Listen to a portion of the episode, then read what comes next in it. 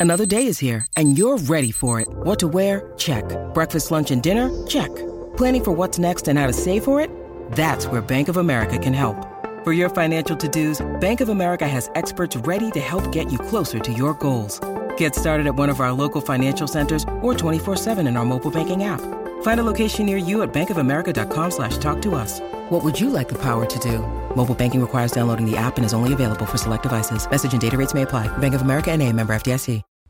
Are you in the middle of a breakup with a narcissist? Maybe you've been dealing with a toxic person for many years of your life and now you're going through the process of separation or of divorce trying to figure out what do I actually do? And you're struggling with the impact that has happened in that toxic relationship. And you're wondering, can I actually find healing? Is there actually a way to move forward? If you know anything about being with a narcissist, you know it has lasting and huge impacts on the person that they're with. And so, stepping into that realm of understanding more about it, you're wondering is this actually possible for me to heal? Is this actually possible for me to progress and move through this? If you guys are new here, my name is Ben Taylor. I'm a self aware narcissist on this channel to provide awareness, growth, healing, change, and development. I'm the founder of Raw Motivations, the creator of the NARC app, and your guide in the Escape Toxicity, the seven day challenge to healing. You can go to that at escapetoxicity.com to learn more about that.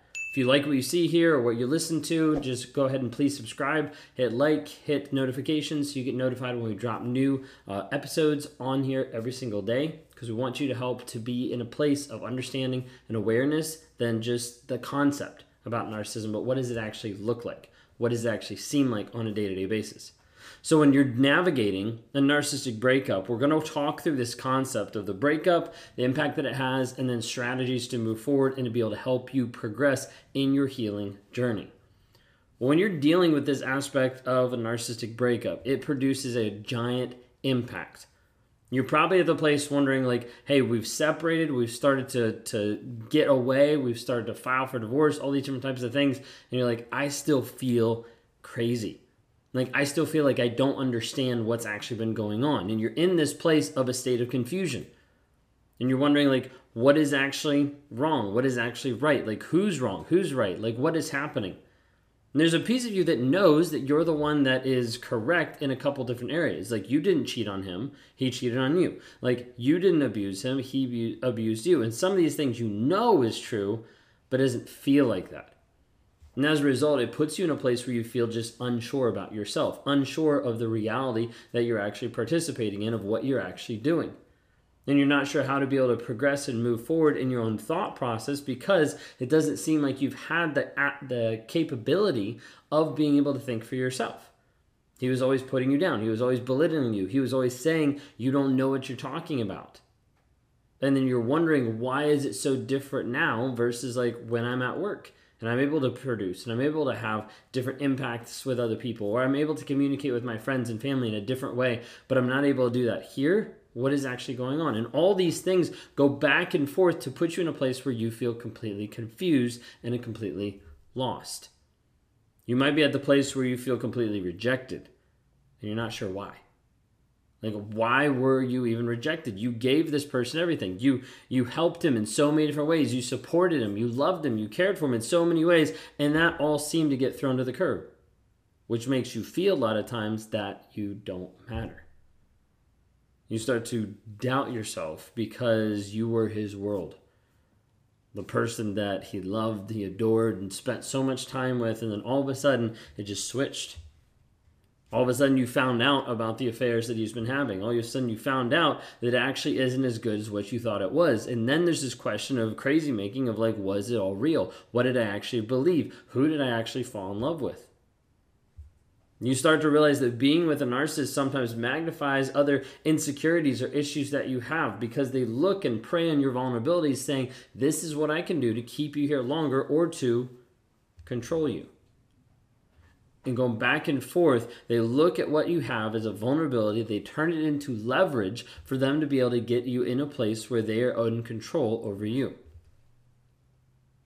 Sometimes the problem is you don't realize that they're toxic until you're actually getting out of the relationship, and then everybody else is like, Yeah, this person's really toxic. And you start to see the signs and understand, Whoa, I didn't even realize the type of relationship I was in. I didn't even realize the piece of me that I was giving away, the piece of me that seems like is completely gone, the piece of me that used to be confident, used to have self worth, used to have self esteem. Where did that person go?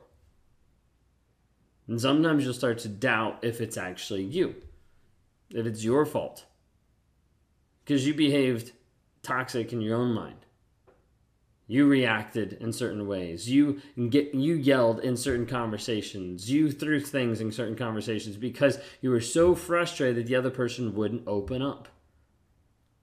And there's a piece of you that knows that it's not you, but you still question, you still wonder, something that still keeps you up at night thinking, maybe if I would have done something different, he would have stayed.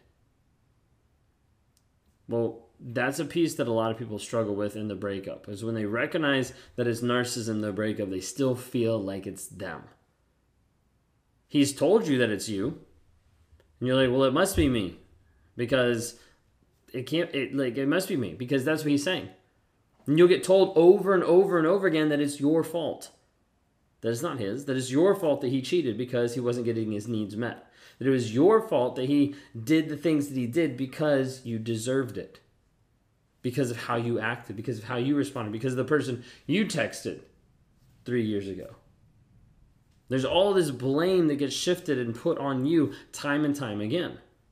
And blame shifting is a giant part of always placing everything else on you, it being your fault. Even though something else might have happened, even though he might have done this, it's still your fault. And you start to take on blame that is not even yours to take. You start to take on stuff that the other person has done that you had no control over, no influence over, but that person blames you so they feel better about themselves. You get to the place where the narcissist is stonewalling you and just putting up this barrier, won't communicate, won't talk, like they're giving the silent treatment, and then you start to look crazy and you start to look obsessive because you're trying to get him to talk. We see this happen so many times in court systems and also in couples therapy because you're frustrated. You just want him to communicate. And it looks like you're the crazy one. It looks like you're obsessive because you're yelling, screaming, just trying to get some reaction because the other person isn't willing to engage or even just open up their mouth and communicate about what's going on inside. Now, this aspect makes you feel over and over like you're crazy, like you're obsessive, and it starts to have you spiral out over him. And it feels like, in one sense, that he's in control of you because you're disconnected from him, but you still want that. Like you don't want this relationship, but you still want this relationship. Like you're you're confused about it, but you still want to go back. And this is the aspect that builds the trauma bond. This addictive cycle that keeps you locked in to this thought process of continuing to go back to a toxic person, to a narcissist over and over and over again. So as a result, we have to build healthy boundaries. We have to build guidelines and guardrails to keep you going in the direction you want to go so you don't get pulled aside by that toxic person, but you're able to continue forward in your growth, in your healing. Moving forward to the person that you want to be, not the person that they created you, not the person that they molded you to be. So, how are you going to deal with some of this? How are you going to deal with dealing with the separation, the divorce, like going through this breakup? The first aspect is self care, establishing the priority of you versus him. This doesn't mean you're becoming a selfish person. This doesn't mean that you're prideful because you're like, oh, it's all about me, not about him. This doesn't mean you're turning into a narcissist by any means. What it means is you're no longer letting that person control you to the point that you no longer work on you. So many times you've controlled and changed so many things about yourself for that person, but they've never changed anything for you.